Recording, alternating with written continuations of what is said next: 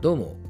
コータの漢方レディオ早川コータです。この番組は漢方と中医学の専門家私国際中医専門医の早川コータと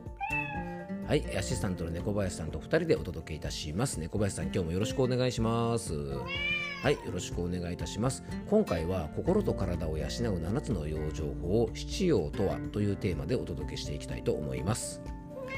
はい、よろしくお願いいたします。えっ、とね、実は今日のテーマはですね、安岡正弘の一日一元、一言っていうのかな？っていう本をですね、僕実は毎朝読んでまして、あのその中の一節からちょっと着想を得た、えー、お話になります。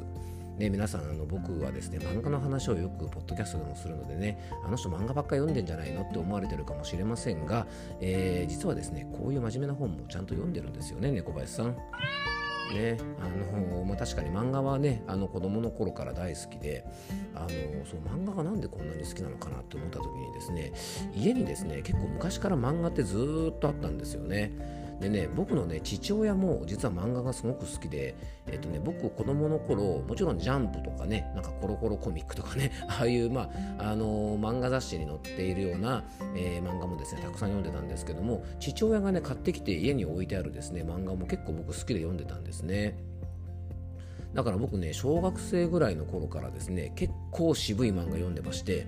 えー、っとねあの「おいしんぼ」とかですね小学校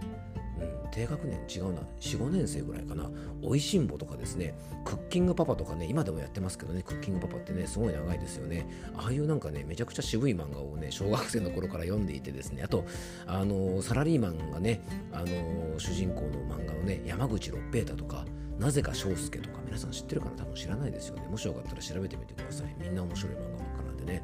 みたいなものを読んでるですね、まあ、非常にあの親父臭い、えー、小学生時代を過ごしてたんですね。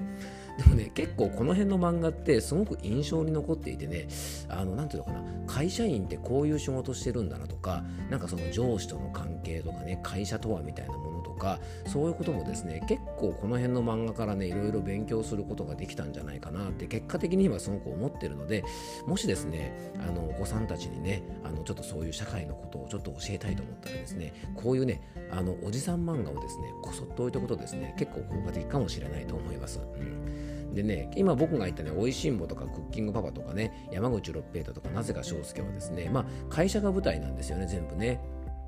会社が舞台で、えっと、その子面白い漫画なんですよね。会社が舞台っていうとね、あの島工作をね、皆さん思い浮かべる方多いかもしれませんが、僕が今ね、紹介した漫画はですね、島工作ってね、こう、ちょっとエッチな場面とか出てきたりしてね、あのー、まあ、小学生ぐらいが読むにはちょっと早いかなっていう部分があるんですが、あの、僕が今紹介したものはですね、もう全部安心してお子さんでも見れる漫画なんでね、えー、もしよかったら、えー、読んでみてください。えー、全然本題とは関係ないんですがね、えー、それでは今日の、えー、コータの漢方レディを、え、よろしくお願いいたします。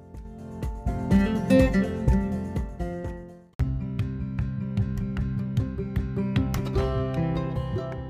れではね早速今日の本題に入っていきたいんですがまあ猫林さんでも本当ね漫画から学べることってめちゃくちゃいっぱいありますよね。うん、僕もね、まあ、あのサラリーマン生活をね7年か8年ぐらいしてたんですけども、まあ、なんとかねうまく乗り切れたっていうのはねきっとこの辺の漫画から学んだことって結構大きいんじゃないかななんて思ってるんですよね。うん、まああの漫画からだけ学ぶわけではなくてですね、まあ、あの今日のテーマであるですね、まあ、七葉7つね、えー、大切な養生があるよって話はですね、えー、安岡正弘さんというですねもうあの戦後のね日本の政財界のフィクサーというかですね、まあ、その政財界に多大なる影響をね与えたという人物でございます。あの占いの有名なねあの細木和子さんはこの安岡正弘さんの最後の愛人だったなんていう話がね、えー、結構逸話としても残ってます、はい、これ結構有名なエピソードなんですよね、はいでそのね、まあえっと、いわゆるね人間学、ね、人としてこういうふうに生きなさいっていうことをですねたくさん話をされてきた安岡正弘先生のですね、まあ一言一言がねこうちょっと一節ずつになっている、まあ、一日一つずつこう読むような、ね、本を僕毎朝読んでるんですがその中でですね、まあ、7つの養生法、ねえー、心と体を元気に養う、ね、人間としていい状態でいるために7つの養生があるよということをですねその一節で紹介していたんですね。でその7つについてまず紹介したいと思うんですがこれねあの本当の文章は表現的にですねちょっとこう難しい言い回しとかね難しい漢字を使っていてちょっと分かりにくいので、まあ、僕がですね、まあ、あの訳してというかですね分かりやすい形でちょっとまあ多少ニュアンス的に間違ってる部分があるのかもしれませんがあのおおよそは間違ってないと思いますのでねちょっと簡単な言葉にね、えー、ちょっとこう変換してお届けしたいと思います。まず1番目はですね、えー、季節にねあの従った生活をすることで、まあ、元気を養うと。で2つ目はですね、えー、考えすぎたりとか思い煩ったりすることを少なくして、えー、心気心の気を養おうと。で、えー、ぺちゃくちゃぺちゃくちゃね余計なおしゃべりばっかりしたりすることをしないで心気ですね神の神の気ですね、まあ、これねあの心気っていうのは、あの精神的な部分ですねそこを養おうと。で肉欲を少なくして、えっと、これは肉欲いわゆる性欲みたいなものとかね過度の常時とかねそういったものを少なくして腎の気ですね生命力を蓄えている腎の気を養おうと。そして怒りを、えー、戒めて怒り怒ったりすることを少なくして肝の気、まあ、肝に触るとか言ったりしますからね肝の気を養おうと。そして、えー、っと食事をねいろいろ気をつけて胃の気を養おう息を養おう。そして多くの歴史の書を、ね、読むことによって、えーとね、堪能の短って書いて短気を養おうということですね。まあこれね短気簡単に言えばね度胸をねあのつけようというような感じですね。これ結構面白いですよね。あの季節に従ってね体を整えたりすることとか、えそういうのは面白いと思うんですがね、まあ、ぺちゃくちゃぺちゃくちゃ喋るのをねあのやめることで、まあ、必要以上にベラベラ喋ったりすることはですね人間が最もねこう浅はかに見えたりとか軽薄に見えたりしていると。でね、まあ、寡黙な、ね、人、まあ、あのまあ、押し黙、まあ、押し黙るというのはちょっと違うんですが、余計なことは言わないで、え落ち着いているってことはですね、非常にあの心の状態も良くするよってことも言われてるんですね。結構人間ってねこう焦ったりとか慌てたりするとペチャペチャペチャペチャ喋ったりとかね落ち着きなくなっちゃったりするのでそうならないようにすることが大事っていうようなことを言ったりとかですね結構これ戒めになりますよね。でね最後ね僕がねこのね7つの中で一番面白いなと思ったことだけピックアップしてお話ししたいと思います。でねあのこの7つに関しては結構面白い内容なのでね僕はあのノートの記事の方にまあちょっと詳しくね僕なりの考えとかえっとちょっと深掘りしたものを書きたいなと思ってますのでまたもしよかったらねノートの方ご覧いただきたいんですがまあ歴史を学ぶことでね度胸を作るってこれすごく面白いなと思ったんです。でこれねなぜかというとやっぱりね歴史を学ぶっていうことはですねあの僕ポッドキャストのね古典ラジオとかよく聞いてるんですがあの古典ラジオを聞きながらもすごく思うんですがねやっぱねいろんな歴史的なね事件とか人物とか国のね背景からねその国がねこう伸びていく姿とまたね滅亡していく姿を見ることでいろんな成功例失敗例を知ることができるんですよね。でそうすると自分が何か行動を起こす時の度胸にね結構つながると思うんですよね。あこういうことしたらダメなんだなとかこういうことしたらうまくいくんだなっていうね、